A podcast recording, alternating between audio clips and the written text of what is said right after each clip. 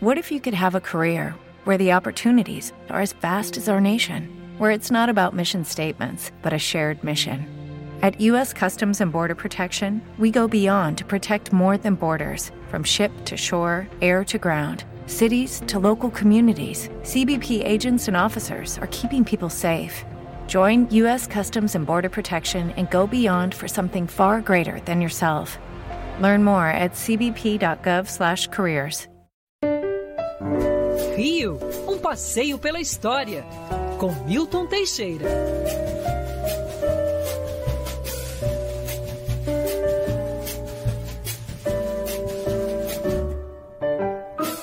Chegou a hora mais esperada da sexta-feira, o nosso piano preferido, professor Milton Teixeira. Bom dia, professor, tudo bom bem? Bom dia, gatinha, bom dia, família Band, bom dia, queridos ouvintes. E hoje a gente vai falar, professor, de um artista histórico, muito histórico, uhum. o Aleijadinho, né? Sim, numa, num mês onde você tem várias importantes homenagens a lideranças negras, como, por exemplo, João Cândido, de, o chefe da revolta da Armada, como, por exemplo, Zumbi dos Palmares, o Aleijadinho, que era mulato, quase ninguém fala dele, ele foi, um, ele foi o maior artista luso brasileiro que já existiu na sua época, no mundo ele estaria entre os maiores. Aleijadinho nasceu em Vila Rica, Ouro Preto, numa data incerta, pressupõe-se que tenha sido em 1738, por um documento, ele era filho de um arquiteto e de um entalhador, Manuel Francisco Lisboa, com uma escrava. Nascido mulato, é, ele se dedicou à escultura. Quando o pai faleceu, ele também trabalhou em obras de arquitetura. Trabalhou em igrejas em Ouro Preto, em Mariana, em São João del Rei, Tiradentes, e aqui no Rio de Janeiro ele esteve durante algum tempo, onde viu a evolução das igrejas da Praça 15 e copiou os portões que eram vindos de Portugal em Pedra Sabão. Aleijadinho foi um dos pioneiros dos trabalhos em Pedra Sabão, foi um artista do Rococó e ele ganhou esse apelido. O nome dele oficial era Antônio Francisco Lisboa, porque em 1900, eh, porque com 47 anos ele foi atacado por uma doença que lhe é, fez os dedos das mãos e dos pés apodrecerem. Ele só ficou com dois dedos em cada mão e era assim que ele conseguia trabalhar. É, essa época é a época que ele mais produz. E olha, no, no momento do Rio de Janeiro, na, na, naqueles tempos do século XVIII, um homem vivia em média 45 anos, por aí. O cara viveu 78 anos e foi morrer exatamente a 18 de novembro de 1814, em Vila Rica, é, desesperado de dor. Mas olha, foi pai aos 70 anos, nem tudo nele era aleijado. De redescoberto no século XX como um dos grandes artistas, hoje o Cristo Redentor do Rio de Janeiro é recoberto de pedra-sabão em homenagem a ele.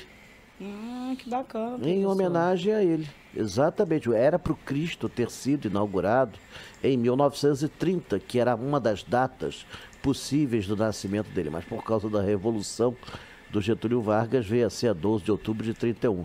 E foi, por, foi escolhido esse revestimento em pedra-sabão por causa disso, porque ele foi um dos pioneiros nos trabalhos em pedra-sabão para arte, para santos e tudo mais. Meu sonho era ter uma escultura do Aleijadinho.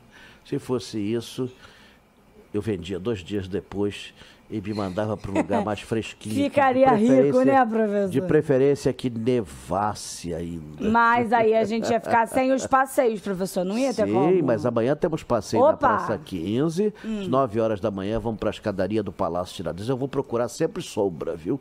Ué, não vou querer e saber tem que beber de sol. muita água. Sim, ah, sim, bom, eu vou beber muita água, cerveja, tudo, tudo que for. É horário, professor. Pois é, claro. Não, pois não, e, eu tenho, eu tenho prática. Não passa nada. Professor, antes de você falar dos passeios, tem um ouvinte que ele mandou um áudio pra você. Hum. Foi Vai, o Rogério, cara. mais conhecido como Fred, né? Vai.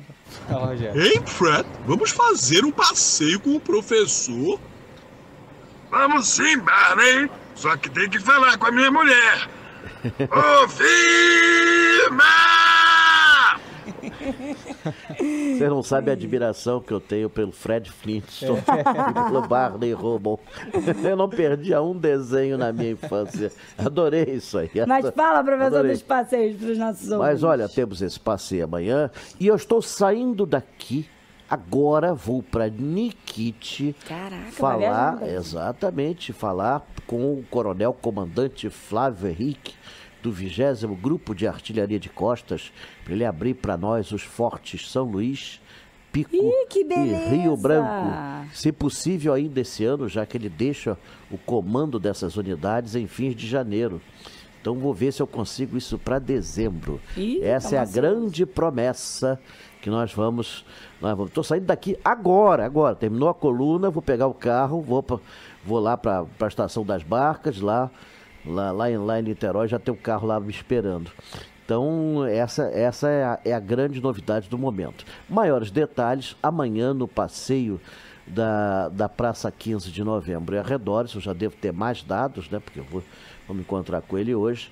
E tem essa, é, é, essa boa nova. Pode estar certo. Professor, então amanhã, Praça 15, para quem quiser saber detalhes, é só escrever aqui pro nosso WhatsApp ou É. pra Vilma. Ou para Vilma, 988 60 0480. Repita. 988 60 0480. Vilma! Ou então o fixo dela, 2527 9129. Eu tô chegando à conclusão que ela é realmente a viúva do Fred Flintstone.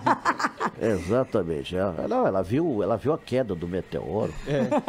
Morreu Professor. o Dino, morreu o Dino. Bom passeio amanhã. Sexta-feira a gente se encontra de novo, combinado? Será um grande prazer se o tempo não queimar todo mundo. Não vai não. Um beijo.